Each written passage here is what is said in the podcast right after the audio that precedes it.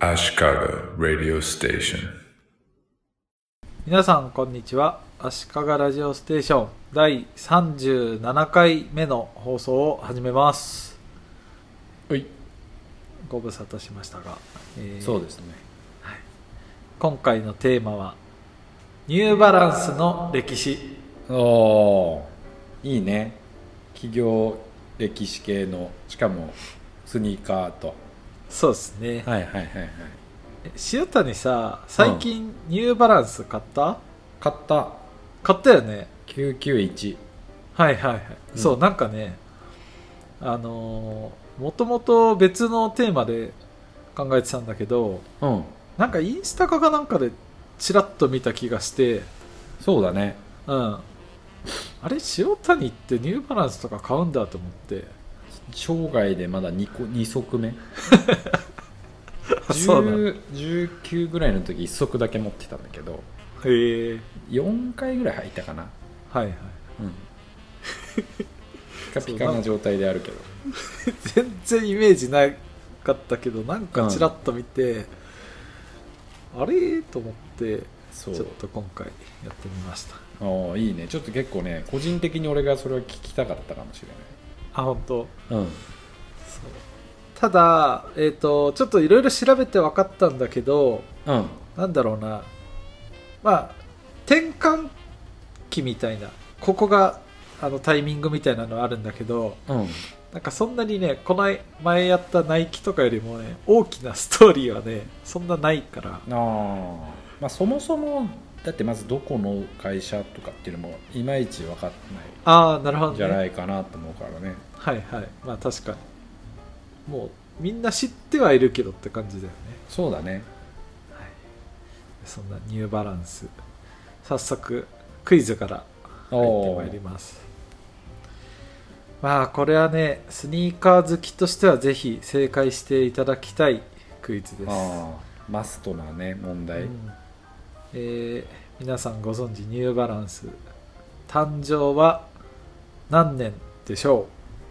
えー、いつだろうなでもねこの間箱に乗ってたのがあって いやわかんないマジよかそのモデルいや違うな俺買ったモデルは多分2000年ぐらいのやつだからそうすると1982年うお82年2年えそれが箱に書いてあった箱に書いてあったなるほどね残念ああ違うのかちなみに、えー、と参考までにナイキが1972年うんあでアディダスが1948年あとなってますさあニューバランス 千そうすると1980 80まではいかないんかな82年いや同じじゃんいや拓郎さんのことだから実はっていういやいや81かな1年か1位なうん残念違うかこれね驚きですよなんと1906年おお早っ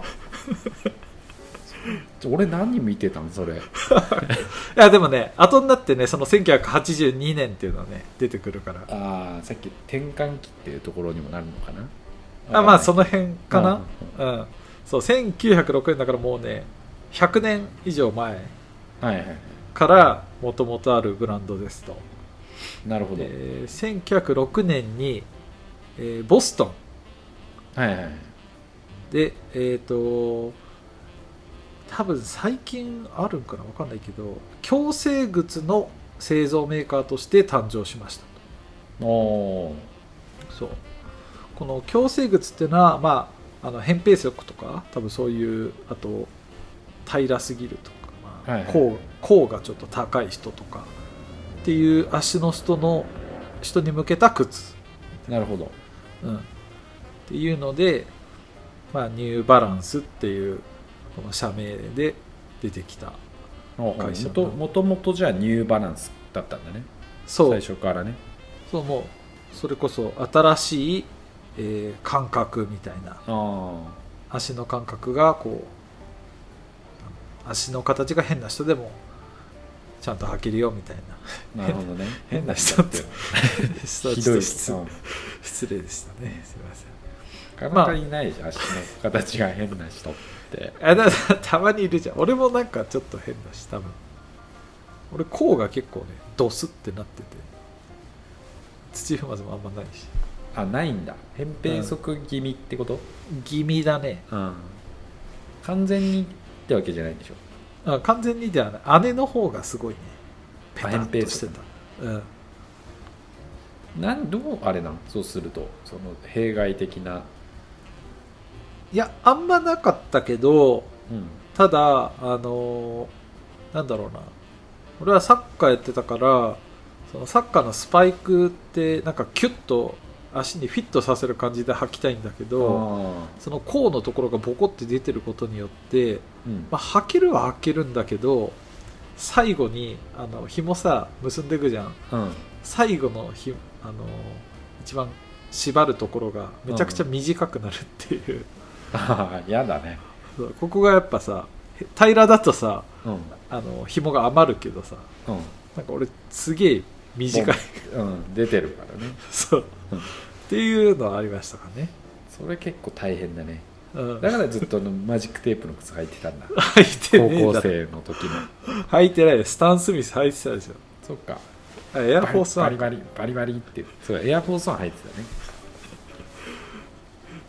なるほバどリねバリバリバリ最近履いてないね、バリバリ売ってないしね買おうと思ってもねそうだね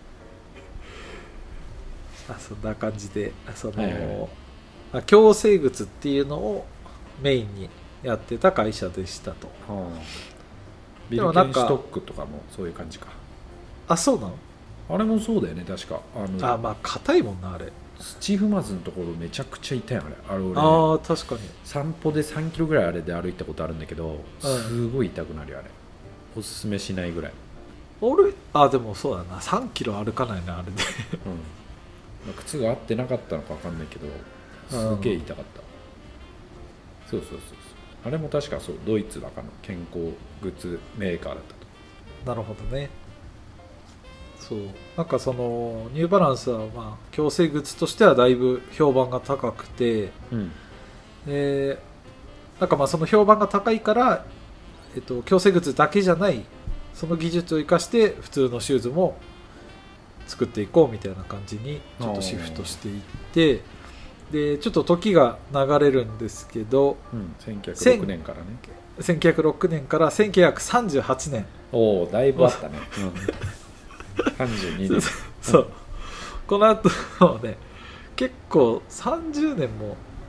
やってたんかって感じだけどようやくですねランニングシューズっていうのを作り始めますほうほうほでうこれもそのイメーねジだけどうん、そうそうそうようやくここから作り始めるっていう感じだけどうん、あのマラソンランナーとかに履いてもらったりして、まあ、徐々に徐々に知名度が上がっていきますとほうほうでこれもちょっと時が流れるんですけどうんあのーそれまでは、えー、と6名の従業員 おうおうおうえすごい1906年から1938年ぐらいまで最初はってこと最初いにや6人それよりももっと後までずっと1938年ぐらいの時も6人、 ずっと分かんないけど、ん俺の見たデータによるとね6人6人の従業員であもしかしたらそのメーカーとしては6人でそこから工場に振ったりとかしてたかもしれないけどど、ね多分ね分かんないけうどん、作る人も含めでも手作りだったとかって可能性もあるからねわかんないけどわかんないけど分かんないけどねでその6人だとあの1日あたり36足うんぐらいの生産規模で、まあ、だいぶちっちゃい会社だったんですよね、ただまあだいぶ人気も出てきたしあの、まあ、何よりそのクオリティが高いとはいはいいうことである人物によってニューバランスが買収されますとほうほうほうほそれがジム・デイビスさんっていう人うおご存知ですかういやー初めましてです実はですねジム・デイビスさん今のニューバランスの会長を務めているおおなんですよね意外とけ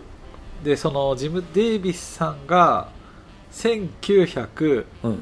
年にブランド買収おー結構あったねま たね、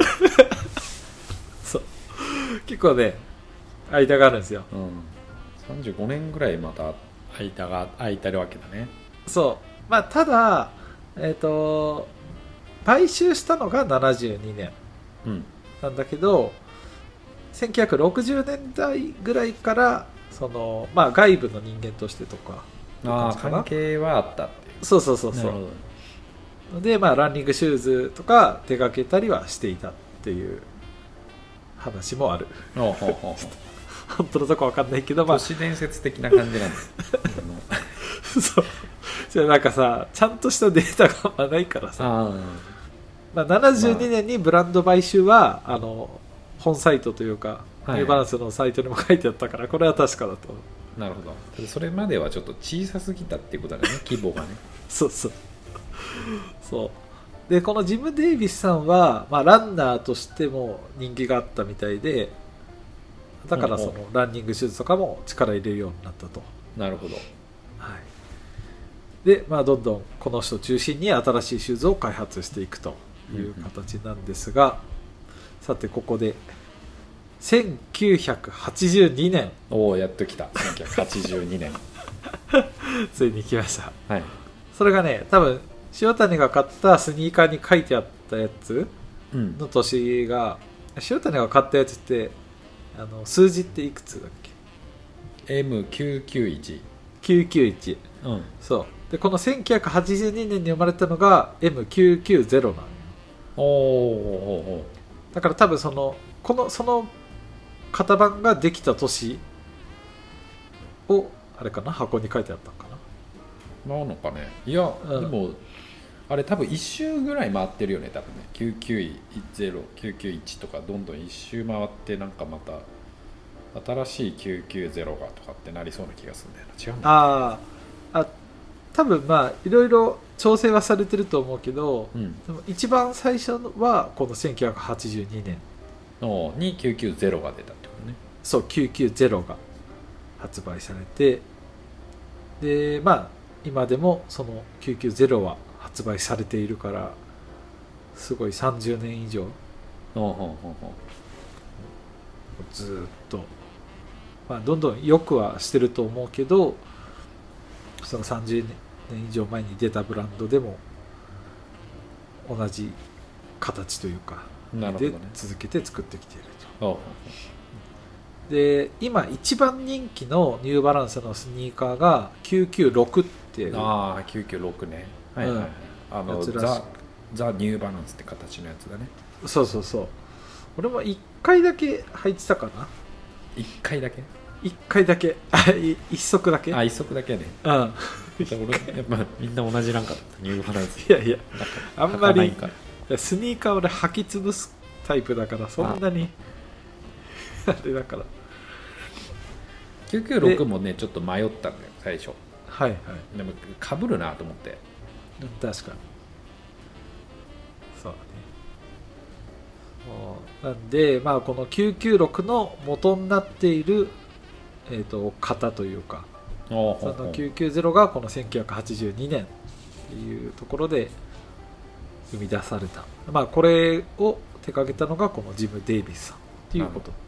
なりますねなんででもさ82年なのに990なんだろうねああ8年ちそょれはねっとあるじゃん、8年ずれがそうだねまあちょっとねこの数字に関してもちょっと後半触れますあのあでなるほどねそれ楽しみにしてます、まあ、後半と言いつつですね、うんあのニューバランス全体の歴史うんについてはこんなもんなんだけど ああなるほどね深い歴史が1982年に M990 が発売されました、うんまあ、以後今ニュみーバたいなランスだ感じです、うん知ってるご存知のニューバランスですっていうそうそうでもなんかさニューバランスってなんとなくそんな感じじゃんまあ確かにさそのなんて言うんだろう、まあ、新しいモデルとかも出るけどさ、うんなんかなんか先 端最先端とかっていうイメージはちょっとないかなうんあのナイキでいうベイパーみたいなやつが出てこないからさそ うだねその軽量に軽量を重ねてとかそういうなんか、うんうんトップアスリートがあって、まあ、もちろん使ってるけどうんでもなんかそのイメージはあまりちょっとないかもしれないねそうだよねまあこの後の歴史としてそのやっぱシューズだけじゃなくてウェア入ったりとか、あでそれがあのリバプールあきつけ前そうだったね前やってたよねそうのん使い使ってもらったりだとか多分そういうのはいろいろあるだろうけど、うんまあ、一旦その起源となっているというかはい昔の歴史の部分は、まあ、この 辺で1982年で大体もう完成されてい完る成された今のねニューバランスと大差ないと 大社だっていうのがありますはいはい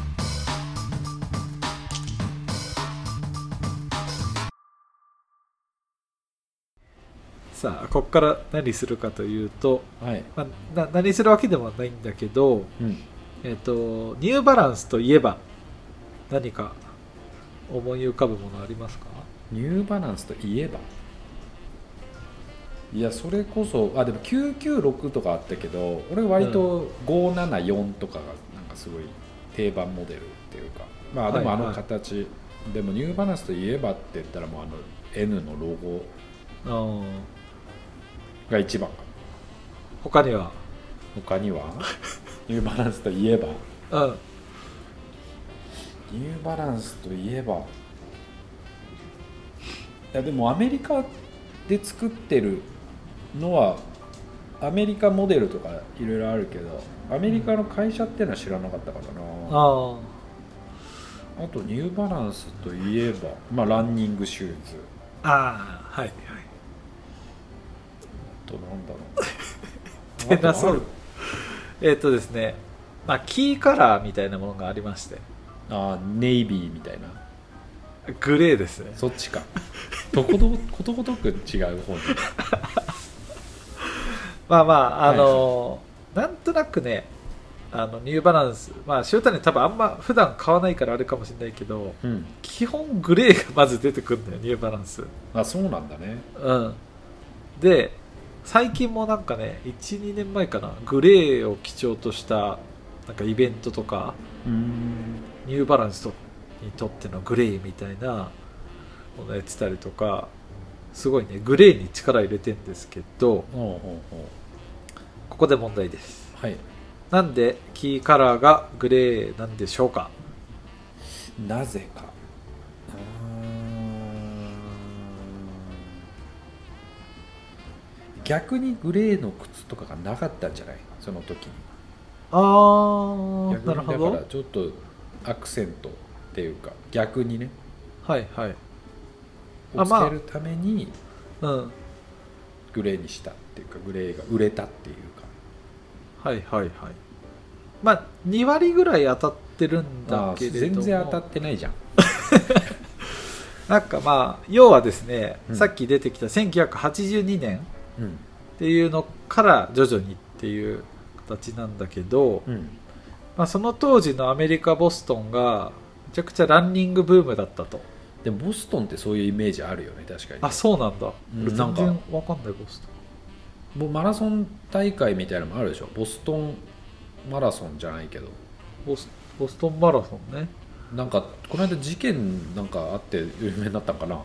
えボストンは結構それで聞いたことあったのかもしれないあそうなんだね健康志向は結構高そうなイメージはあるねボストンってなんかちょなるっほと所得高そうなのとか大学がいっぱいあったりとかってイメージだからへえ結構なんかそういう健康志向の人は多そうなイメージはあるなるほど、まあ、その1982年でランニングがブームになっていたとうんででみんないろんなランニングシューズ履くんだけど結構カラフルな、まあ、その当時主流だったらしいんだけどカラフルなシューズが多かったとうんあああで、えー、とその、まあ、様子というかそのカラフルな状態見てでかつ街を走る姿うんそれで走るんならもうちょっと街の風景にマッチさせた方がいいでしょうっていうのでニューバランスはグレーをメインに、ああなるほどねうんまあ、それがあの990はいはいはいになるんだけどまあそういう理由がなるほあどり確かに990もグレーのイメージはあるね、ますうんそうまあ本当それからグレーイコールニューバランスというかニューバランスイコールグレーのイメージっていうのがだいぶついてきたっていう感じですねなるほうん、でまあ 最初はそのアスファルトに合うっていうのでどあグレーあなるほどね同色っていうかそうコンクリに合うみたいなだけどまあそそれはあのランニングシューズとして始まってるけど、まあ、ファッションにも合うっていうことでどんどんほうほうほ出ていったということにうななるってほどますはい990かこれ990と996がちょっとごちゃごちゃになってたかもしれないああ俺もどっちがどっちか全然わからんけどあのザ・ニューバランスっていうのが996か、さあうん、はい。というわけで、まあ、グレーの理由っていうのはそんな感じですと。なるほどはい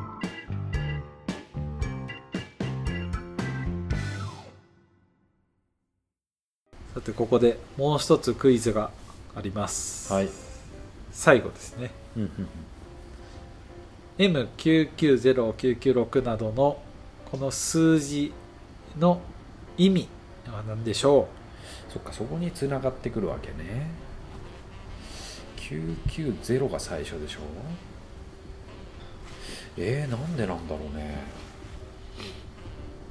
うまあこれっていう意味ってよりは、まあ、ある傾向みたいな感じがありますかね傾向傾向でしょえー、なんだろう数字が大きい方がいいだろうっていう何そういうドラクエでいうレベル的なああはなんか半分ぐらい正解あそうかなななんか なんかその数字が大きいからいいっていうよりはうんあんまり厳密な意味は正直ないんだけど、 うんえー、と3タイプ今は他にもあるんだけどうん4タイプぐらいか300番台500番台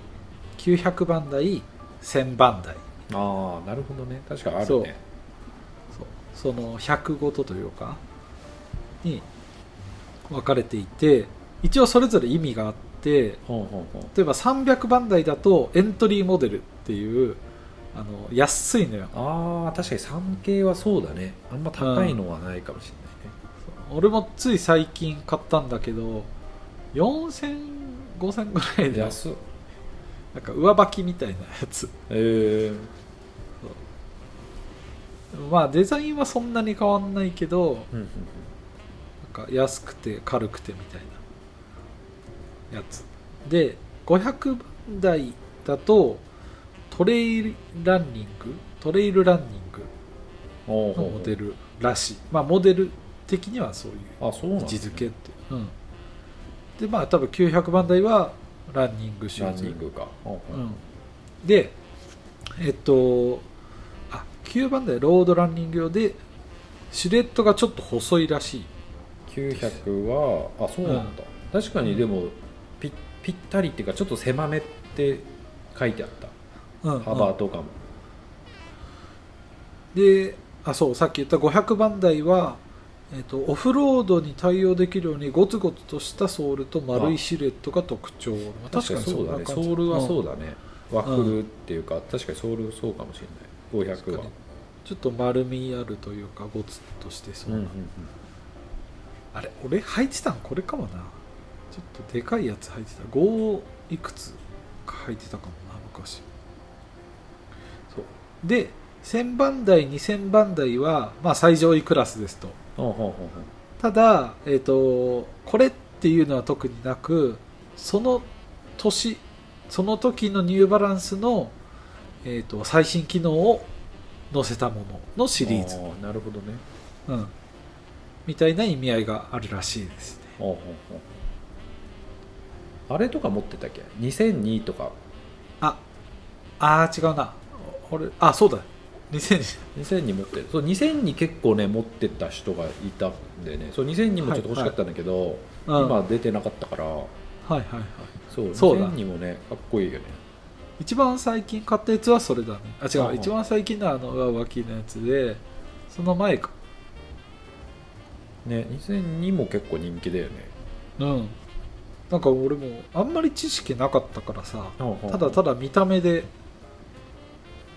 買ったらそれだったって感じかなるほどなうんまあこういう数字の意味が一応あるあるんだねえーそれは知らなかったうん、なんで、まあ、なんとなくねニューバランスバーっていろいろ見てると、まあ、大体900番台がなんかメインで出てくるというかあああのニューバランスといえばこれみたいなはいはいで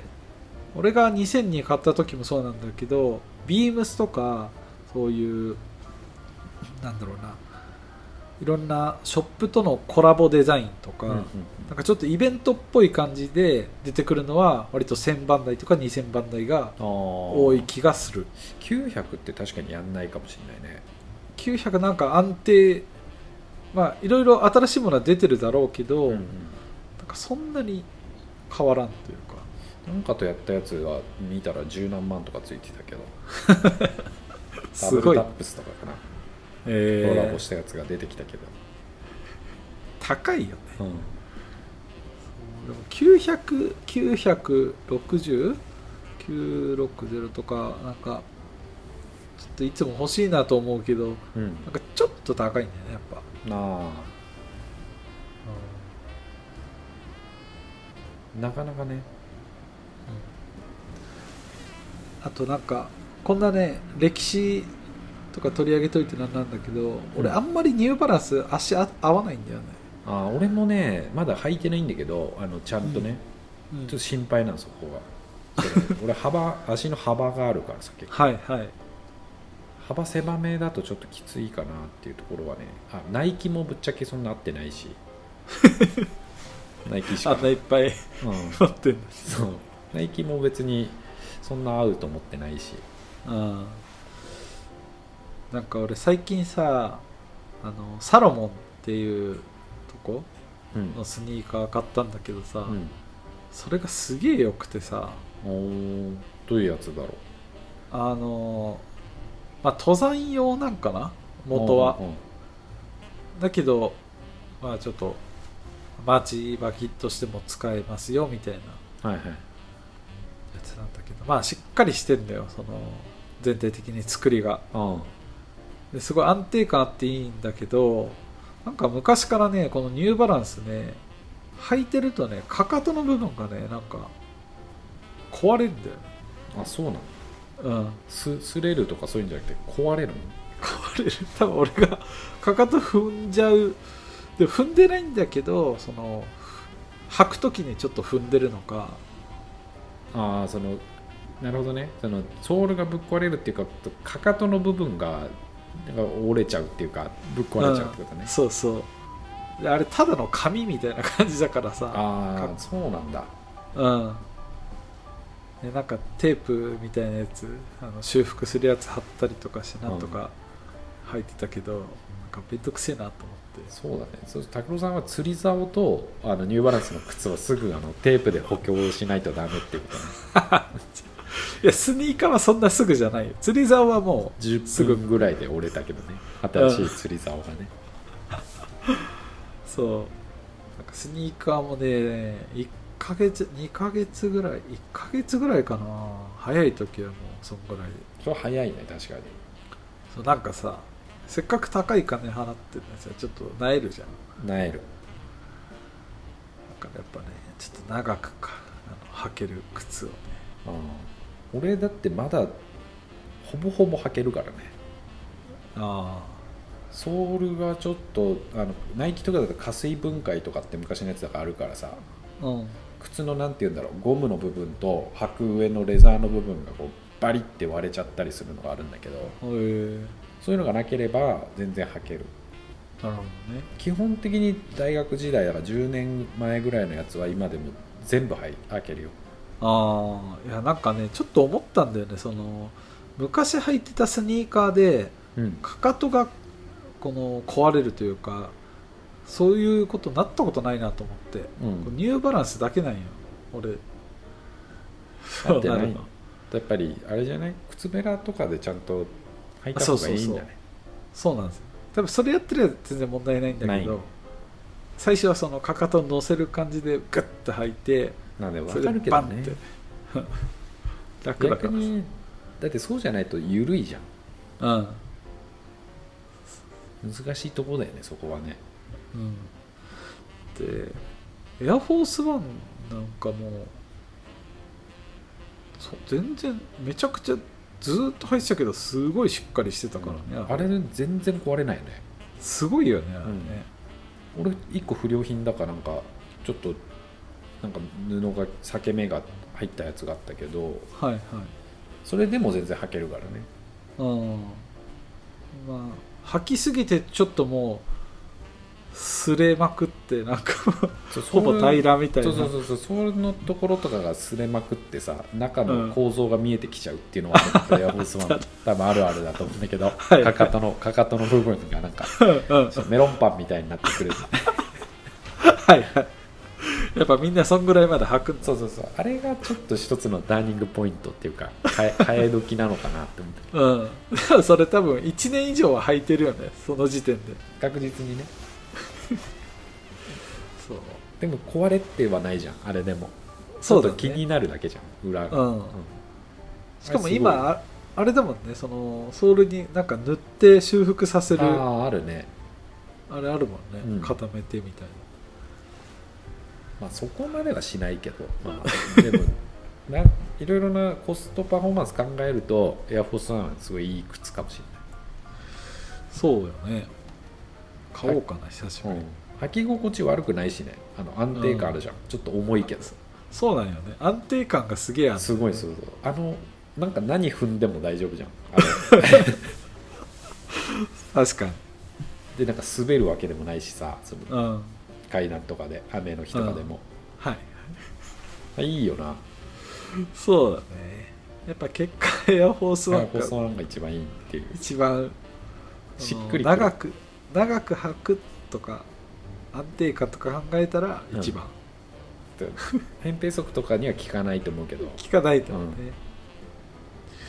確かにねちょっとねあのベイパーベイパーマックス、ああ入ってちたょねちょっとやりすぎないよねあれなんか浮いてる感じになるっていうかふにゃふにゃしてる感じうん気持ち悪いんだよねあ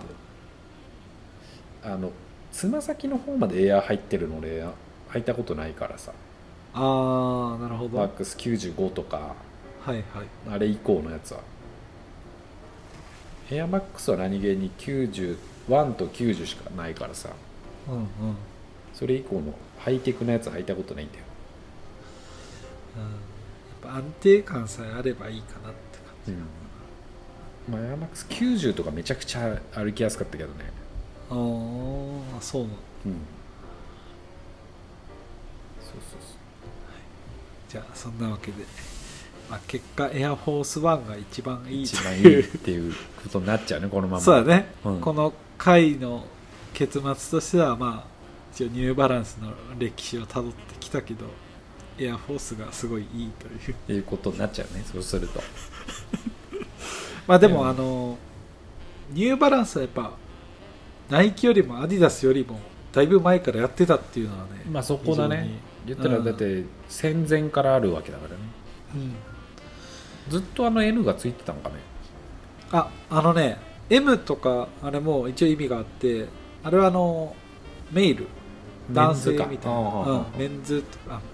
メンズかそうとかの記号らしい後ろのやつもカラーリングとかそういうのがなんだっけ GL とか GR とかなんだよねああそうそうそう BR でブルーみたいなんであとさイイングランド製とかがあるんだろう俺の991イングランドなんだけどなはいはいはい大体 US じゃんうんなんだろなうんであれだけイギリスに任したんかねああーなんだろうちょっと調べてないからうん分かんないけど、めちゃくちゃイングランドのなんかついてて箱になんかそうやね国旗みたいな感じのついてるよねついてたシューターの裏にユニオンジャックが書いてあっなんですかねでちょっとニューバランスの歴史2がもしあったらた、それをそうだねはいめちゃくちゃ詳しくなってるかもわかんないしそういや30も超えたからニューバランスかってちょっと思ってさ半年ぐらい前からずっと見てたんだけど、はいはいそうちょっと991が安くなったから992が欲しかったんだけどね本当はそうなのうそんな結構違うんいやもう全然違うね、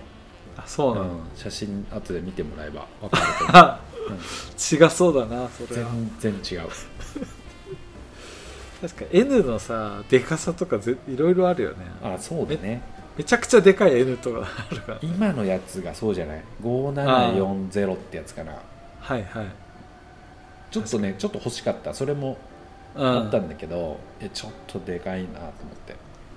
もうでかすぎてだって全部入りきってないからね N のそうだねうん